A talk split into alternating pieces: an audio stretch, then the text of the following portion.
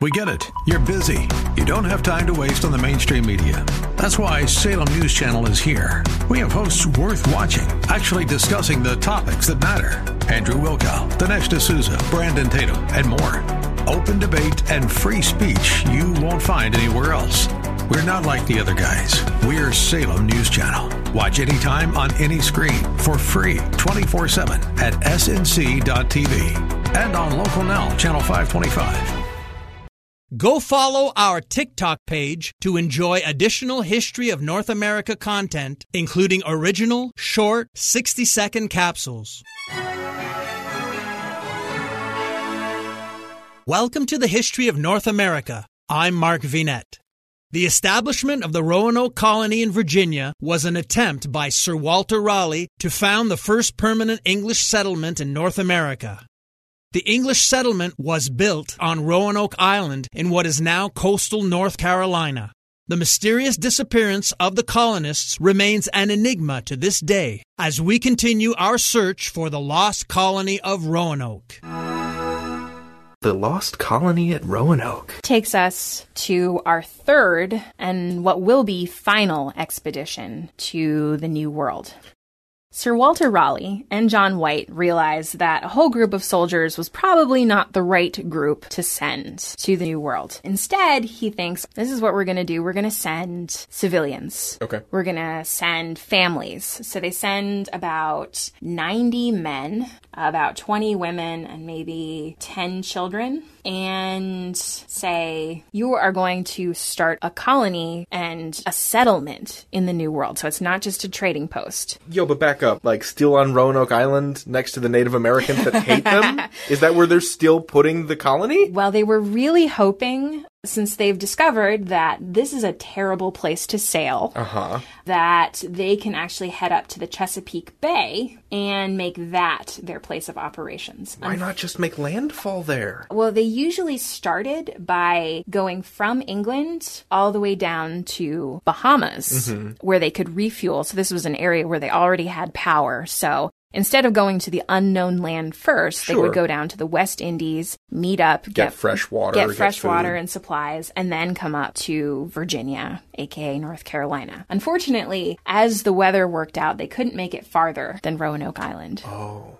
So they are hanging out with what they hope are their friends, the Secotans, and right after they get there, one of the English colonists is murdered by probably a Secotan person. And it's because they say to their translators, we don't have enough food. You're going to steal more food and we just can't have you here. I mean, it's obvious that they brought women and children. They're intending to stay. And the Native Americans have decided that the English are not to be trusted. So this is just like a whole series of tragic diplomacy by ultimatum movements, right? Yeah, it's really interesting because I think there are a couple of places here where things might have gone very differently. You can see the inflection points if both sides decided not to play hardball with each other so much. Yeah, there's so many places here where ships get lost or they got grounded on the shoals outside North Carolina so they can't get more supplies or, or later storms will prevent reinforcements.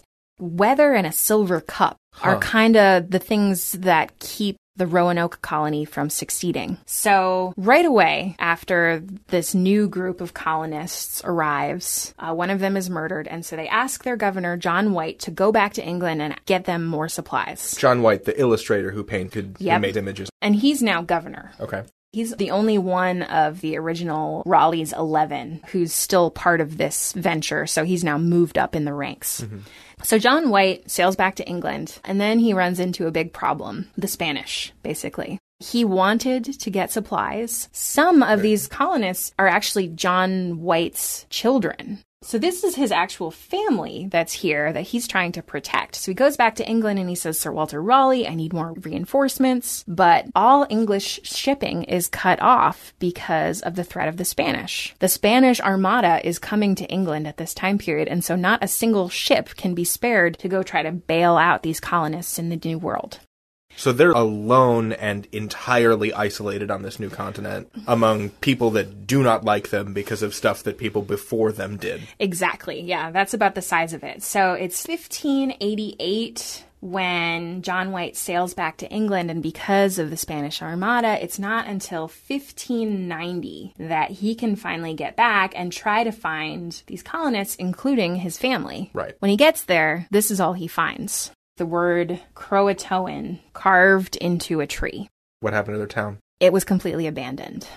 So it looks as if they left of their own volition. Okay. Because it doesn't look like there was an attack there. And they had agreed beforehand that if they decided to go somewhere else, remember they already knew that they were in unwelcome territory. So they thought maybe they'd go farther inland. They would leave traces. They would carve something in a tree to say where they had gone. The Historical Jesus Podcast is the sweeping saga of the life and times of Galilean Jesus of Nazareth, as well as the faith, religion, and church founded to honor and disseminate his acts and teachings. Join me, Mark Vinet, on this fascinating journey through time, exploring the many great works of Christian theology, literature, architecture, music, and art inspired by the words and deeds of Jesus Christ. Unfortunately, another storm hit, and so John White was forced to leave and go back to England without ever going to see the Croatoans, this other Native American tribe, along with their town called Croatoan, to see where the rest of his family and the rest of the colonists were. Did he ever return in his lifetime? No, he did not. Oh, that's heartbreaking. So he never found out what happened to his family. And technically, we never found out what happened to the lost colony at Roanoke, but there's some pretty good evidence about what might have happened to them. So here's what we think may have happened. So there are about 130 people, right? Right. Assuming that none of them died from disease. That's a charitable assumption. Yeah. Not all of them could have gone to see and live with the Croatoans because they were a much smaller tribe than that. So they could never have been all supported by these people. What we think happened is that some of them went to live with the Croatoans who are along the coast. So if John White comes back, then they can connect up with him again. So that's what we think happened to some of them. We also think that some of them went further inland to a more stable environment around what is maybe called Merry Hill, about 50 miles inland from Roanoke Island. Okay. Today, Merry Hill, North Carolina. And we think some of them may have gone north. So here's the evidence about these various things. Yeah, how do we know that these colonists went there? When John White was sailing to Roanoke, he saw big fires along the coast where the Croatoans lived. So we think the English may have been there trying to signal them, but he went straight to Roanoke and then, because of his troubles with his ship, had to go back to England. So there's strong evidence there. Also, later, an Englishman heard a legend from the people who lived in that region that some of their ancestors had been white people and they had English coins. So I think it's probably safe to say that some of them did actually intermarry with Croatoans and lived there for most of the rest of their lives. The ones who went north we know about because John Smith, the captain of the Jamestown colony in 1607, met up with some Native Americans who told him that there had been white people living in the area who had lived peacefully among the Native Americans until just recently when they were massacred by the Powhatans. Powhatan was the father of Pocahontas, right? So there's some overlap here. So, So he was trying to get the lay of the land, how the local people felt about the English, and the intelligence that he got was, oh, everyone's cool with the English except for the people that you're living right next to. I think it was probably intended to be maybe a warning. We think what might actually have happened was that the people from Roanoke had intermarried with another Native American tribe and had become kind of indistinguishable from them. And then the Powhatans, who were kind of a, a larger empire, actually attacked them. So they were killed off in a, a raid against other Native American groups. I see. And the last thing that we think that they probably went inland is from a recent archaeological dig, which has discovered it's called English border ware in this town near Merry Hill, North Carolina. And it was only made in this time period before these English colonists left. So we know it has to have dated before 1588. so, Yeah. okay. So it's highly likely that at least some of those people had been living in this area because we have an archaeological record of them.